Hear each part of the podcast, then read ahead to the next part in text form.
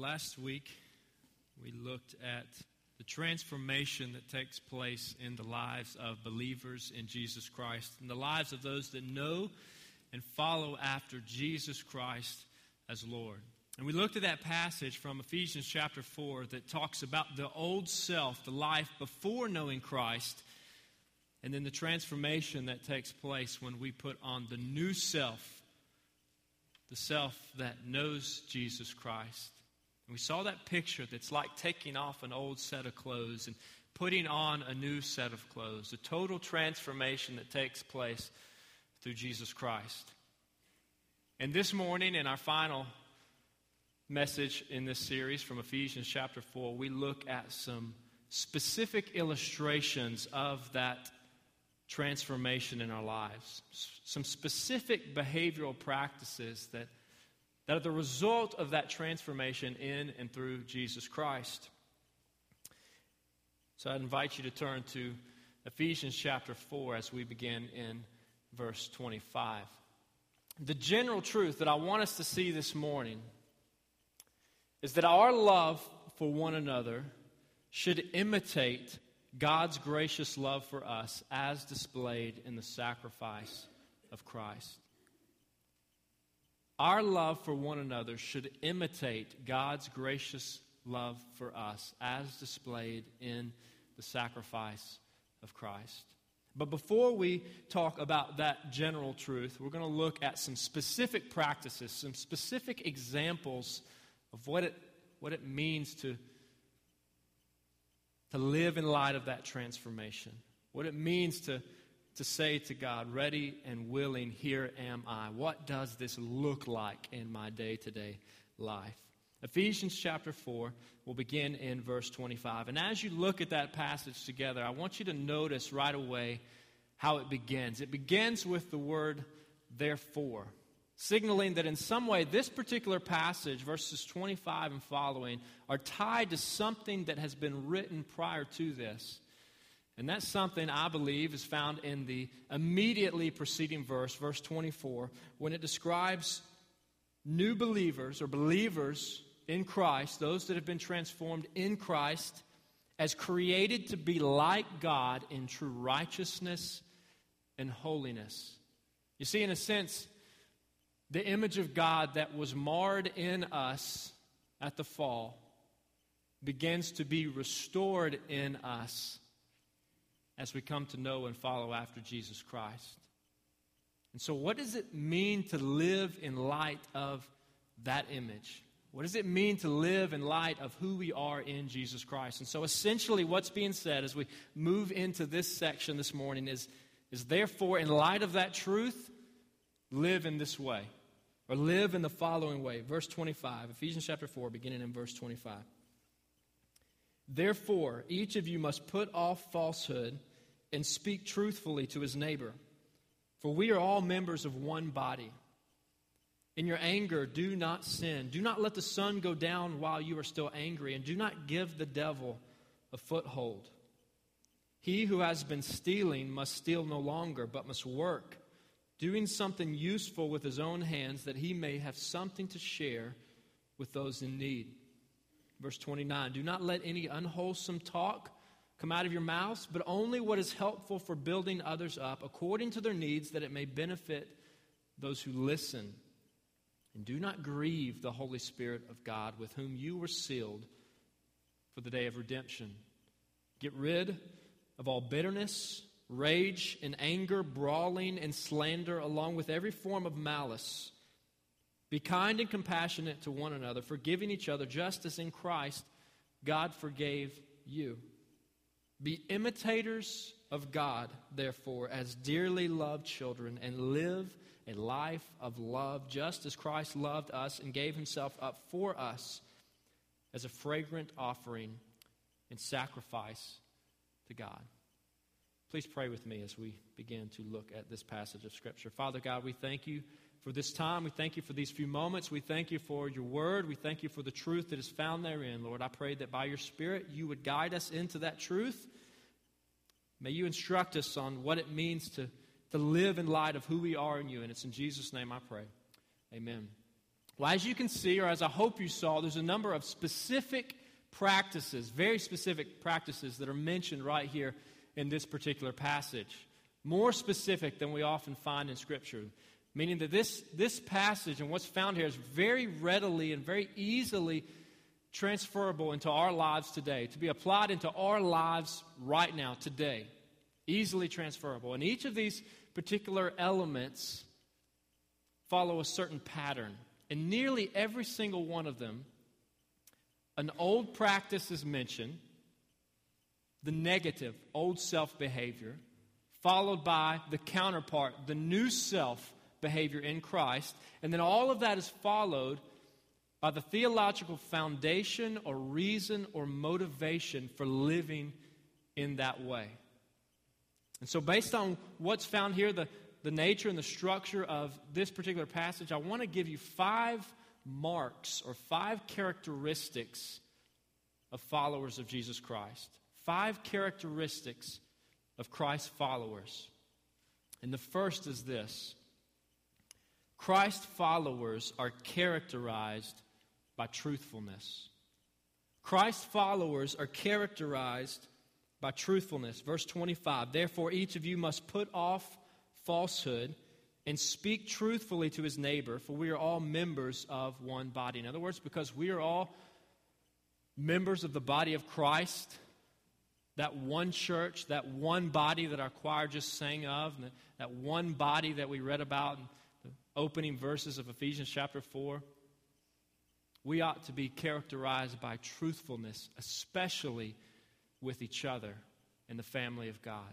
And we've already seen this referenced uh, in Ephesians chapter 4. As we've walked through this particular chapter, in Ephesians chapter 4, verse 15, we saw that false teachers are characterized by deceit, by deceptiveness, yet believers, all believers, are to be speaking the truth in love.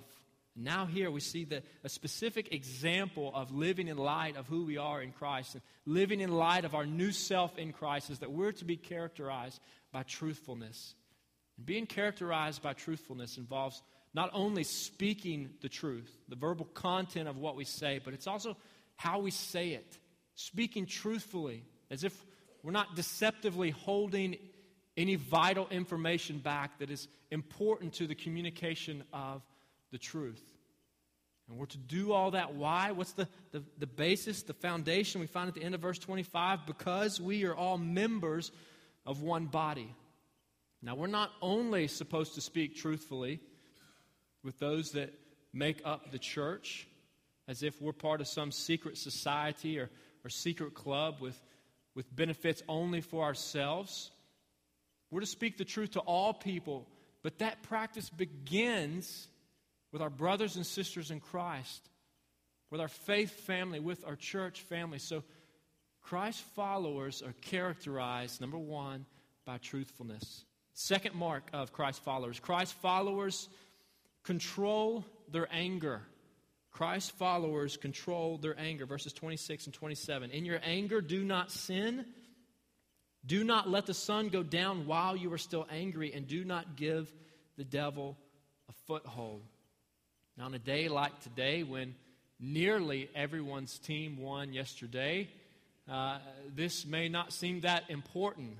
On a day after the majority of the teams represented in this room loses, many, many would be a bit more upset over a football game. But uh, I do know that there are a handful of Tennessee fans, as um, David alluded to earlier, represented in this room. I know we have at least one um, die-hard Mississippi State fan, and I'm not going to mention any names. There's probably some others mentioned as well. But a second characteristic of Christ followers is in any and all circumstances, they control their anger. Now, notice I didn't say they don't get angry. Because the truth is, getting angry in and of itself, as long as it's founded in the right motivation is, is not sinful. If anger is rooted in honoring God, it's not sinful. And those of you that are studying through John in Sunday school right now saw a perfect example of that this morning when, when Jesus Christ, the Son of God Himself, came into the temple in Jerusalem and He got angry because A place of worship had been turned into a marketplace, but his, his anger was controlled and it was rooted in honoring God. But on the contrary, anger that is rooted in, in sin or selfishness or hatred or revenge or pride is not honoring to God. And either way, anger is a strong emotion that makes all of us more susceptible to sin. Makes us all more vulnerable to sin if it's allowed to linger.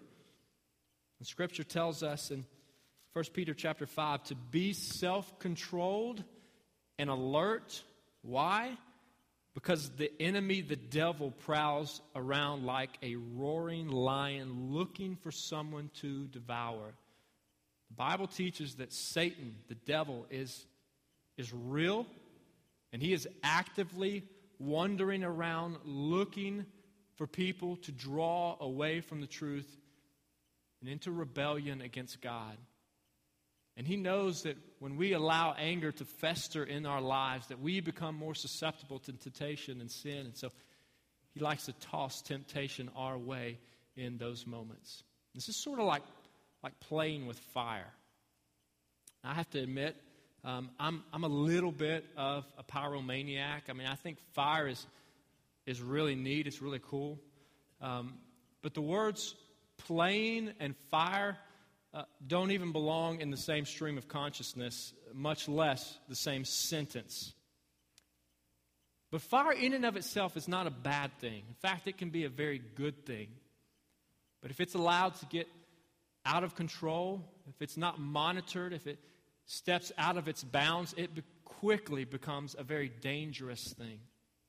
And the same thing is true in our lives of anger. If we allow anger to, to linger and we dwell on anger, we become susceptible to sin. And just like gasoline that is tossed on a fire allows it to, or causes it to quickly come out of control, Satan tosses temptation our way when he sees that we are being ruled by and controlled by and dwelling on anger. So, second characteristic of Christ followers Christ followers control their anger. Mark number three Christ followers work hard to provide for themselves and others. Christ followers work hard to provide for themselves and others. Verse 28 He who has been stealing must steal no longer, but must work, doing something useful with his own hands that he may have something to share with those in need. And the word that's used here for stealing uh, in this particular verse likely implies stealing secretly, secret stealing. And perhaps uh, Paul, as he wrote this letter to the church at Ephesus, had in mind those uh, lower income workers in an agricultural environment whose income fluctuated greatly from season to season and in difficult times were tempted to, to secretly steal from their employers. The same thing happens today from business executives to poor criminals to individuals on their tax returns and everywhere in between. People are tempted to secretly steal for personal profit. And the Bible says here and elsewhere that, that such a practice is not okay. It's not Christ like, it's not honoring to Christ. On the contrary, we are to, to work hard to provide for ourselves. And I love the motivation that we're given here to work hard in verse 28. Not only to provide for ourselves, but to provide for others. Now, notice in every single one of these illustrations or examples of Christ like living, there's a transformation that takes place that results in no longer living a self centered life, a self satisfying life, a, a, prideful life that's all about me and my success and my well being and my pursuits, but a transformation takes place to where the individual Christ follower is suddenly much more concerned with the well being of others and seeking to, to humbly meet the needs of others, as illustrated here in verse 28, working hard to not only provide for ourselves, but also for the needs of others. In Titus chapter 3, verse 14, Paul wrote to Titus, Our people must learn to devote themselves to doing what is good in order that they may provide for daily necessities and l- not live unproductive lives. And what's really being communicated there is that people in the church ought to devote themselves to work hard so that they recognize and meet the urgent needs of other people in the world. And that's the picture here. And Jesus himself said, as recorded by Luke in Acts, uh, in the words of Paul, trace that one, Acts chapter 20, verse 35. Jesus apparently said, It is better to give than to receive. As Christ followers, we are to work hard to provide for ourselves and for others. Fourth characteristic of followers of Jesus Christ, found in verses 29 and 30, is that Christ followers use speech to build up the church. Christ followers use speech to build up the church. Verse 29 Do not let any unwholesome talk come out of your mouths, but only what is helpful for building others up according to their needs See it again, meeting the needs of others, that it may benefit those who listen and do not grieve the Holy Spirit of God, with whom you were sealed for the day of redemption. So, second mark right here in this passage that we see that has to do with our language, with what we say, with what comes out of the mouth. Christ's followers are to be speaking truthfully and also to use speech to build up the church. And that's because the tongue, according to James chapter 3, is a deadly poison it's a restless evil. With the tongue, we praise our Lord and Father, and with it, we curse men who have been made in God's likeness. The words that we say are important. And if you're a follower of Christ, they ought to be used to benefit others and to build up the church for the church. It's not about us, it's not for us. Notice that the focus here is on the listener, it's not on the speaker, it's for the benefit of others, for, for building others up in the truth. There is no place, no room in the church for, for gossip, for backbiting, for slander. Our words are to be used to, to lift up the body of Christ, to encourage the body of Christ, to draw the body of Christ together in a way that, that honors our Lord and Savior Jesus Christ. I love Pastor Doug Webster's summation of the truth found right here in this particular verse. He says, The purpose of communications is not to make us feel better, but to build others up. The focus is on the listener, not the talker. Our concern is for his or her emotional wel- welfare and spiritual edification. And we could say the same thing about our written words when it comes to social media, media Facebook, Twitter, anything. Our words in the body of Christ, our speech is to be used to build others up for their benefit, not simply to make us feel better about ourselves. And when we speak falsely, when we speak in a way that does not build others up, when we allow unwholesome talk to come out of our mouths as a body of Christ, we, verse 30, grieve the Holy Spirit of God with whom we were sealed for the day of redemption.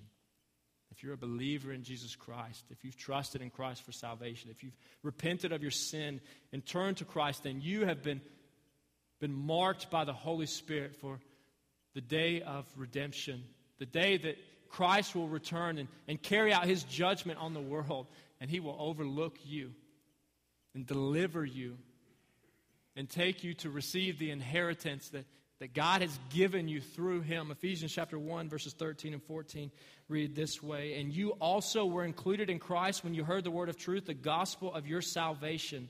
Having believed, you were marked in him with a seal, the promised Holy Spirit, who is a deposit guaranteeing our inheritance until the redemption of those who are God's possession to the praise of his glory. If you've trusted in Christ, then you've been marked with the Holy Spirit of God, who is a deposit guaranteeing your inheritance when the day Christ returns. And because that is true, we make every effort to listen to the Spirit of God, to submit to the Spirit of God, to obey the Spirit of God, rather than to grieve or to sadden the Holy Spirit of God by using speech that is not profitable in the church, that does not build others up, but instead tears them down. Christ followers use speech to build up the church. Fifth and final mark of Christ followers Christ followers are characterized by kindness, compassion, and forgiveness. Christ followers are characterized by kindness, compassion, and forgiveness. Verses 31 and 32. Get rid of all bitterness, rage, and anger, brawling, and slander, along with every form of malice.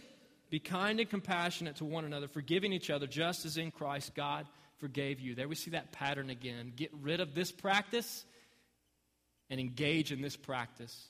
And do it because Christ forgave you.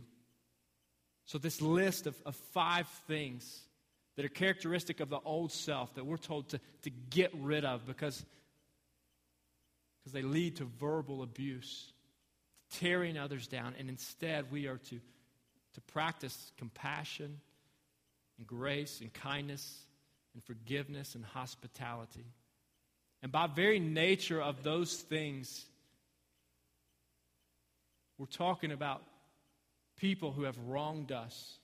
The very idea of compassion is, is giving someone what they don't deserve, giving someone better than they deserve, is it not? This is a, a common trait or characteristic of, a, of our God found in Scripture that He is a compassionate and gracious God, that He doesn't treat us as we deserve. And so to engage in kindness and compassion and forgiveness with others is to show that that we're treating them better than they deserve, not giving them what we deserve. And the same thing is true of forgiveness. If you sin against someone else, if I sin against someone else, I don't deserve to be forgiven.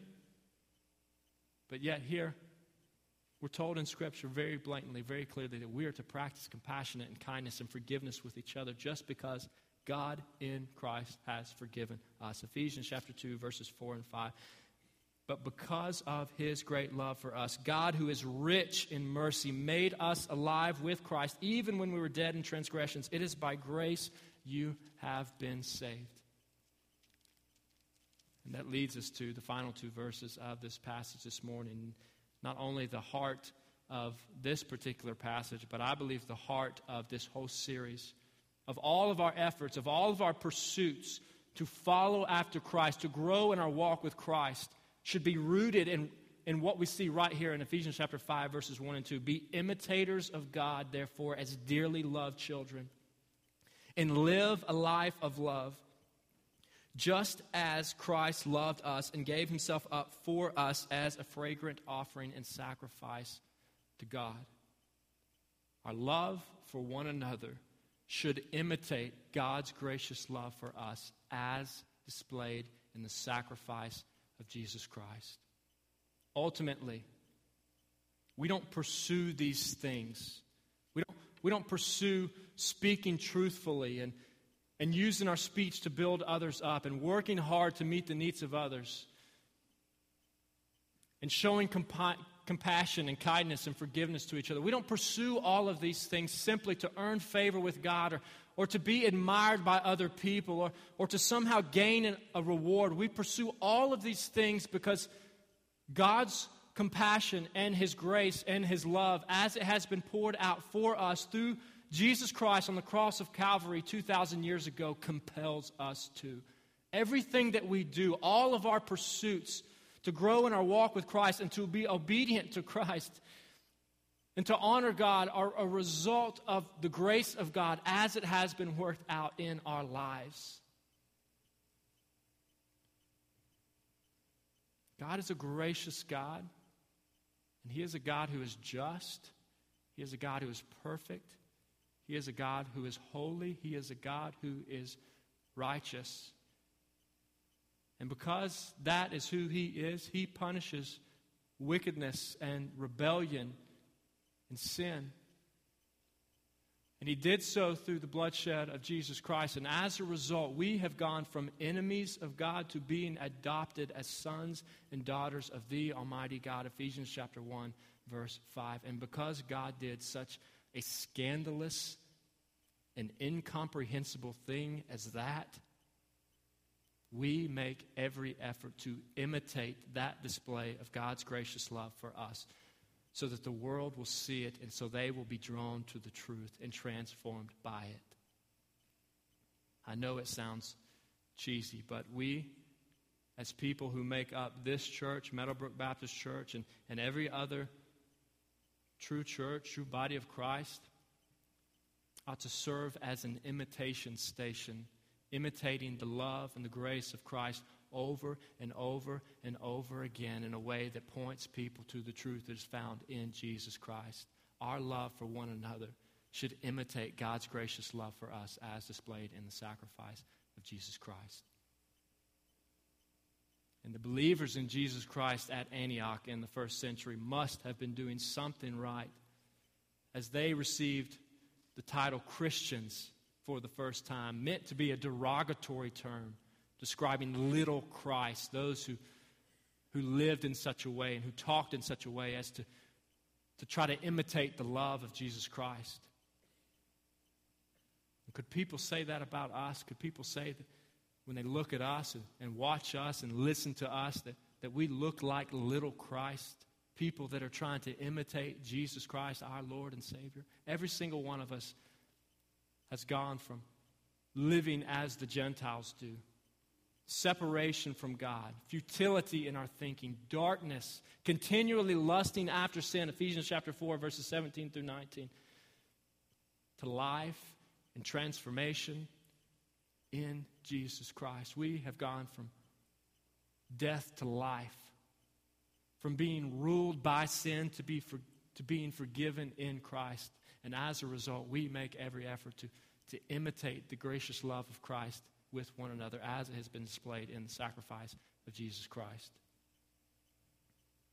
Have you been gripped by the grace of God as it has been displayed in Jesus Christ? Has that love and that compassion and that undeserved kindness taken over you? Have you recognized that truth and have you responded appropriately to it? And if you never have, then I urge you now to, to cry out to God in your sins asking for forgiveness, to repent before Him, trusting in Jesus, the finished work of Jesus Christ on the cross to save you and to reconcile you to God. That is the beginning of following Jesus Christ. It cannot begin anywhere else. And if you have recognized that truth, if you recognize the, the great grace and compassion and kindness and forgiveness and love of God as has been poured out through Jesus Christ on the cross, if you recognize that at some point in your life in the past, are you allowing that truth to compel you to live in such a way as honors Christ day after day after day? Or, or are you suppressing the impact of that truth on your life by, by ignoring that truth? By not dwelling on that truth? As people who have gone from death to life, you and I, of all people, ought to relish in that truth, ought to think on that grace day after day after day after day and allow it to serve as the motivation, as the foundation, as the basis for living a life that is pleasing to God, imitating the love of God as has been displayed in Jesus Christ. So look to the cross of Christ today. Look to the cross of Christ tomorrow and look to the cross on Tuesday and on Wednesday and on Thursday and on Friday and on Saturday of this week as you seek to live in such a way that your life imitates the gracious love of God as has been displayed in Jesus Christ so the world will see the truth and come to know the truth and be set free by the truth. Our love for one another should imitate God's gracious love for us as has been displayed in the sacrifice of Jesus Christ. Let's pray together. Father God, I thank you for your word. I thank you for the truth that's found therein. Lord, I pray that in spite of my inadequacies, in spite of my failures, and that you would continue to speak through your word. Lord, our confidence is in you. It's in the truth that's found in your book that's been given to us. And Lord, I pray that, that you would continue to use it as you have in the past by the power of your Holy Spirit to transform lives, Lord, to point people to the cross of Jesus Christ, to the message of salvation in you. Help us to be broken over that truth. Help us to be captivated by that grace, Lord. Lord, I pray that we as a church, that we as a people would be overcome by the great grace that you've shown us, and that it would serve as a motivation for living a life that is pleasing to you today and tomorrow and this week and every day of our lives, Lord. Remind us of the truth that's in you. Remind us of the grace that you've shown us, Lord. May you be glorified in us as we seek to imitate Jesus Christ. And it's in Jesus' name I pray. Amen.